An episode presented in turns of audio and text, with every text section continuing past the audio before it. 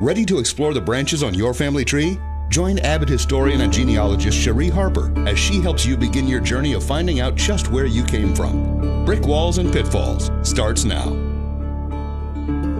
Hello, and welcome to Brick Walls and Pitfalls from the Henson Oakley Podcast Center. Today we're discussing birth records. Um, in the state of Tennessee, in particular, which is where I am located, so that's sort of where my specialty lies. Um, I will say that a very small amount of Googling, um, if you're out of the area, you can pretty much find out what the what records are available um, for your state and your area. Um, it's usually on like your Secretary of State website or something like that.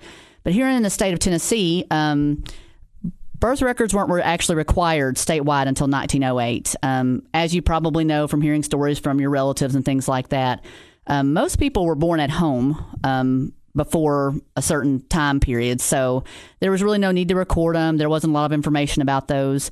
Um, but in 1908, uh, the state of Tennessee decided that it was going to require them statewide.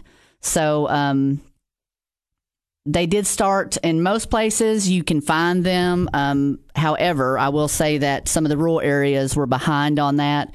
Um, it's something that may still not exist. Um, one of the most interesting things I have found is the delayed birth records for the state of Tennessee have been extremely helpful in a lot of my research. Um, in 1935, when the Social Security Act was enacted, um, it required anyone who was going to work to get a social security number, basically.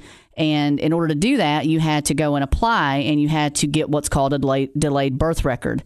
Uh, the delayed birth records um, started in 1935, but they kind of covered anyone born between, I believe, 1860, I think 1869 up till um, like the early 1900s. So basically, anyone of a certain age, I think it says um, 1869 to 1909, something like that. Um, anyone of a certain age in the early 1900s who was going to work and who was going to use a social security number had to go and apply for one of these. And in order to do that, you had to have support and documentation, which means you had to have, you know, affidavits from family members or Bible records or things like that to prove that you are who you say you are, basically. Um, and so if you go to uh, ancestry.com in particular, um, most things that I use come from ancestry.com just because I am uh, very busy. I've got three children and I'm in a phase of my life where I can't go physically to the archives and things like that to look. And so Ancestry has been extremely valuable for me because I can pay a monthly fee and go on and do a searchable d- database pretty much anytime when I have the free time and, and find information. Um, having said that, you actually can go to here in Tennessee. You can go to the Tennessee State Library and Archives in Nashville um, and find this stuff for free. Um, you can get copies of it. It's on microfilm there. Um, you also, I believe, some of the other databases have it. I think Fam- Family Search may have some of them. Um, I do know that online through the TSLA website, there is actually searchable indexes. Now, you can't get the records. You would have to pay to have someone send those to you or go in person to get them. But that can still be helpful because you could go uh, to the database, make sure that they have what you need, and then, you know, plan as basically what I would suggest in this situation, if you didn't want to pay the monthly fee to Ancestry or someone like that, would be to jot down a list of everyone you were able to find um, in this database. That way, if you make a trip to the archives or something, you can go ahead and you know, get them all at once. Um, and so you're not wasting your t- valuable time there because it can be a, a time consuming process. And if you're going to make a special trip to Nashville for such a thing, you want to make sure you have everything together and know what you're looking for there. So the indexes do help quite a bit. Um, on the delayed birth certificates, um, they're pretty interesting because they do contain quite a bit of information. Uh, typically, you can find um, on there it will have uh, you know their their name, their date of birth, their parents, where the parents were born. Um, it will also tell you what supporting documentation they have. A lot of time, it's going to be an affidavit from a mother or a, a family member, or Bible records, things like that. Um, you you did have to prove something in order to get one of these. And as with any other um, information that you come across, I always encourage you and kind of keep repeating it because it, it tends to be the reason that a lot of people get stuck is don't be too sure of what you're going to find. Um, I'd encourage you to keep an open mind. And when you're looking at these records, sometimes, you know, when it gives the parent's name, sometimes the name spelling is going to be different, or sometimes a maiden name is listed as something totally different. Um, kind of like when you come across death records, they're similar that way. A lot of times you will find that you thought so and so's mother was, you know, a Hanson, and it turns out that her name was, you know, either something similar or something completely different.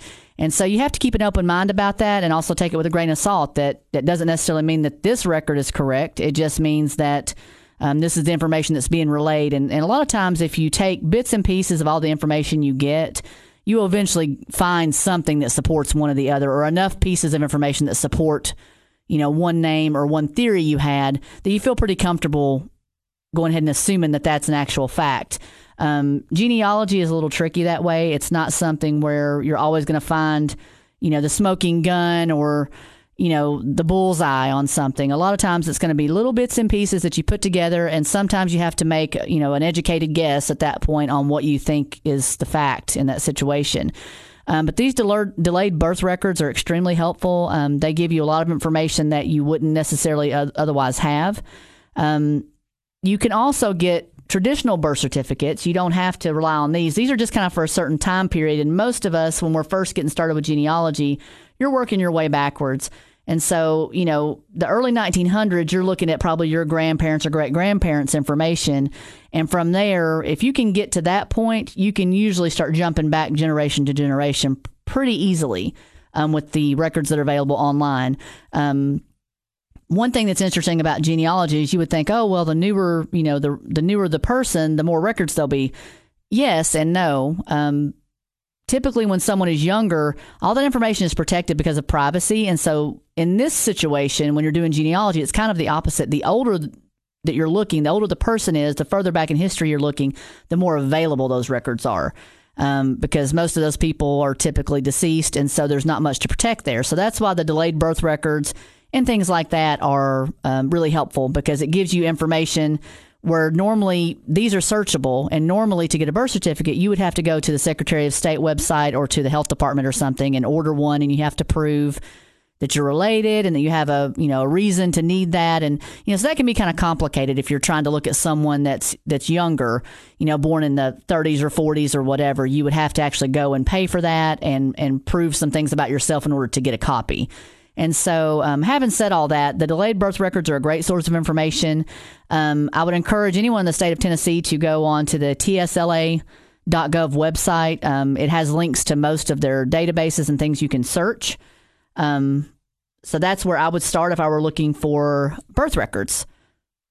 This is Cherie Harper, and you are listening to Brick Walls and Pitfalls in the Henson Oakley Podcast Center. Henson Oakley Family Dentistry now features Zoom teeth whitening. You'll find them on West Jackson Street in Cookeville. And today we are covering birth records. So we've talked about the different kinds of birth records you can get in the state of Tennessee. Another one that I would like to mention is, um, you know, family Bibles. Now that one can get complicated because not everyone is going to um, have access to the family Bible. Typically, for most families, there was, you know, one great great grandma or someone that recorded everything, and then there's going to be one random family member that has that. Um, this is another area where ancestry can be very helpful. Uh, there are going to be lots of people that you've never met and don't know um, and wouldn't know existed that are related to you. And it could be one of those, you know, third or fourth cousins down the line that happens to have that Bible and they've scanned it and put it in. And so that's another great source of birth records. And, you know, it won't give you a lot of information, but it will at least give you, you know, a name and a date and, and those kinds of things. And that can always help narrow things down. I'd like to thank you for listening to Brick Walls and Pitfalls. Join us for our next episode as we discuss death records. And just a reminder, you can catch up on all episodes of Brick Walls anytime in the Henson Oakley Podcast Center.